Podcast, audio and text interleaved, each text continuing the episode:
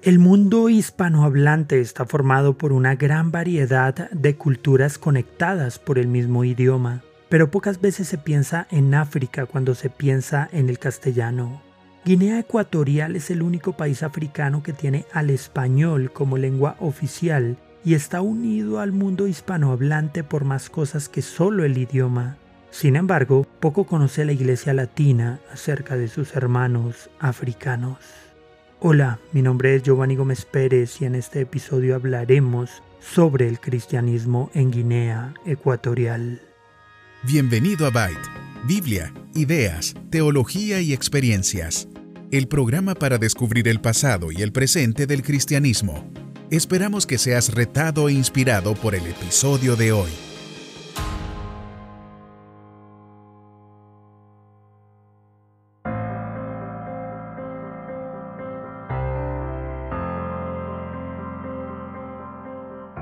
Aunque el actual territorio de Guinea Ecuatorial tiene una larga historia, el país como tal es joven. Durante la expansión colonial, navegantes portugueses fueron los primeros europeos en llegar al Golfo de Guinea mientras buscaban una ruta hacia la India. Crearon algunos puertos en las costas, pero nunca se adentraron en el territorio. En 1778 Portugal le cedió a España sus derechos sobre la isla de Fernando Po y la costa entre los ríos Níger y Ogowe. Pero tampoco la corona española le prestó demasiada atención, permitiendo que comerciantes europeos y misioneros ingleses trabajaran en el lugar. El Golfo fue el triste escenario del comercio transatlántico de esclavos. En 1858, España realizó sus primeros intentos por fortalecer su influencia en la zona. Los misioneros jesuitas y claretianos fueron los principales encargados de la tarea, utilizando métodos de evangelización bastante duros contra los nativos. En las conferencias de Berlín, las potencias europeas se repartieron el continente africano y España se quedó con apenas una pequeña porción del territorio que le había pertenecido años antes. Desde entonces comenzó un veloz y doloroso periodo de colonización que se extendió por más de un siglo. En las plantaciones de cacao, aceite de palma, café y madera se utilizó mano de obra esclava o precarizada. Gracias a esta explotación, Guinea se convirtió en una fuente de grandes riquezas para la economía española. Luego de la Segunda Guerra Mundial, África vivió un proceso de descolonización. Fue en ese contexto que el 12 de octubre de 1968, bajo la presión internacional y los movimientos sociales internos, que España concedió la libertad a sus posesiones en el Golfo de Guinea. Los territorios de Río Muni, la isla de Fernando Po y las demás islas bajo administración española conformaron el nuevo estado de Guinea Ecuatorial. Pero la alegría duró solo meses. El periodo colonial fue seguido por 11 años de terror bajo la dictadura de Francisco Macías Nguema. Torturas, masacres, persecuciones y nuevas formas de esclavitud se hicieron comunes en el reciente estado. También se promovió un fuerte sentimiento anti-español, anticristiano y anti-europeo en general. En 1979, Teodoro Obiang Nguema, sobrino del entonces presidente, encabezó un golpe de Estado y se ha mantenido en el poder desde entonces. El país había sobrevivido a una década de terror y corrupción, pero al precio de quedar en la miseria casi absoluta necesitó de constante ayuda internacional para mantenerse en pie hasta que en 1995 su economía cambió rotundamente. El descubrimiento de petróleo en sus límites marítimos inició un crecimiento exponencial del país, pero toda la inversión que ha llegado en las últimas dos décadas no se ha trasladado a la calidad de vida de los ciudadanos. La riqueza petrolera ha sido, en realidad, una verdadera maldición.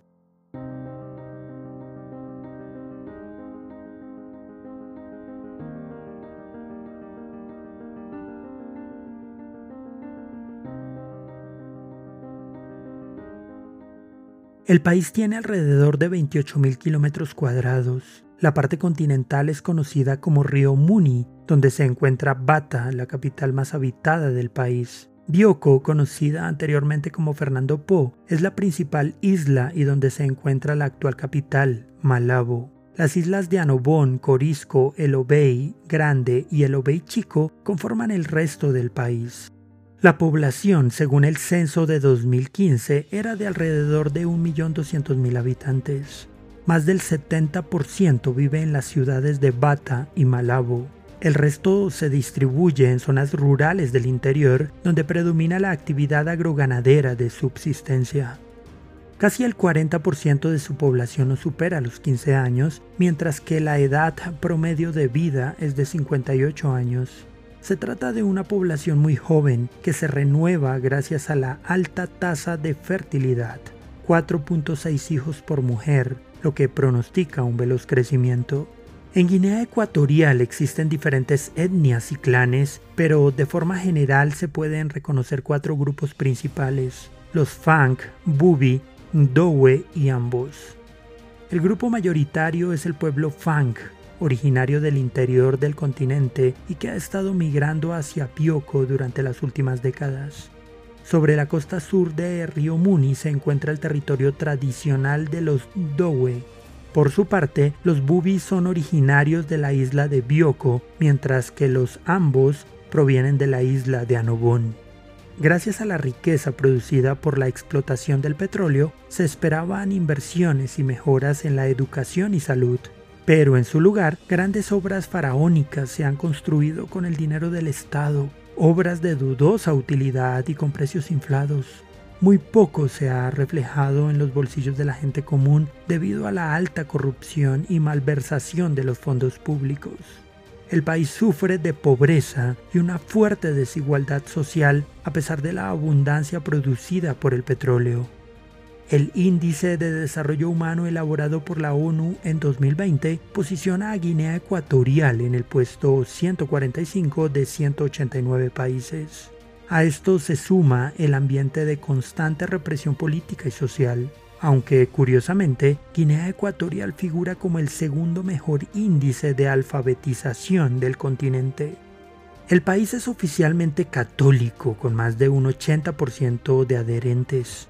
Los protestantes y evangélicos representan solo un 4,7% de la población total. El resto está conformado por una creciente comunidad islámica, religiones ancestrales y otras minorías. Históricamente, las misiones anglicanas y bautistas fueron las primeras en el Golfo de Guinea, usando la isla de Bioko como puerto base.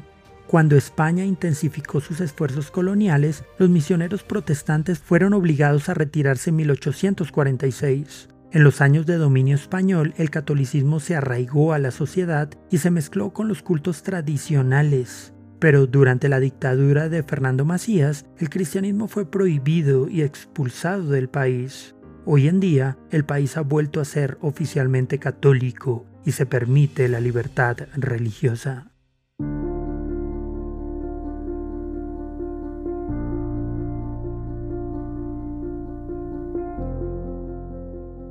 Varias misiones católicas y protestantes trabajan en el país realizando asistencia humanitaria y social. Los evangélicos crecen a un ritmo del 5,3% anual, gracias a la proliferación de las iglesias carismáticas y pentecostales. Con todo, aún permanecen dos grupos étnicos sin alcanzar en las zonas rurales, lo que equivale a unas 30.000 personas que todavía no conocen el Evangelio.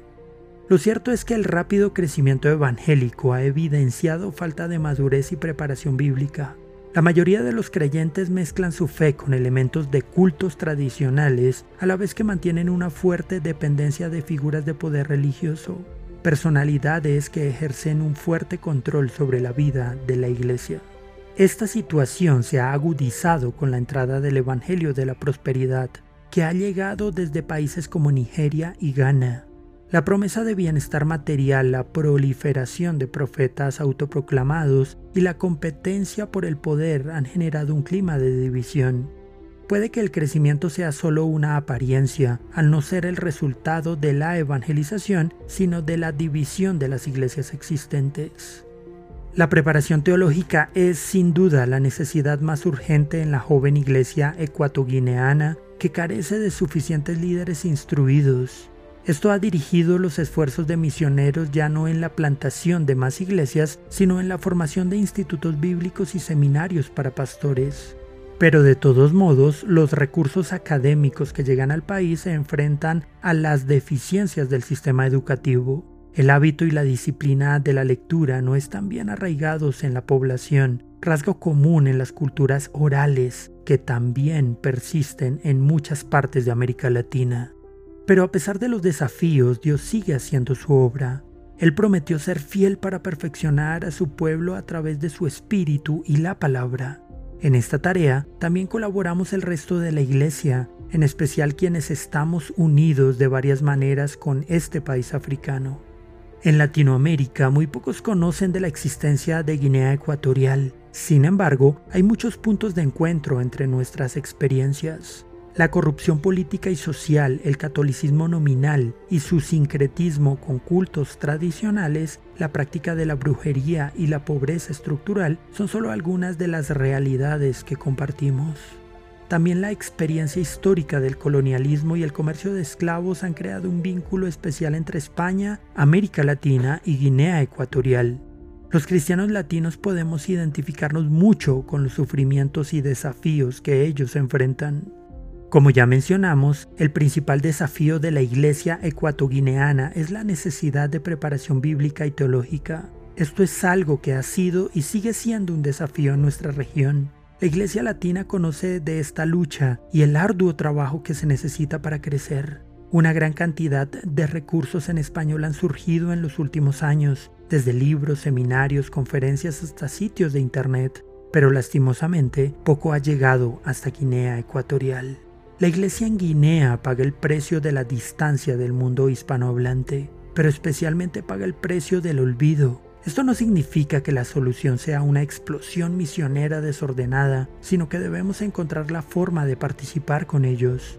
En América Latina debemos recordar que hemos sido bendecidos para ser de bendición, cuanto más a nuestros hermanos con los cuales tenemos similares experiencias y estamos ligados por la misma lengua.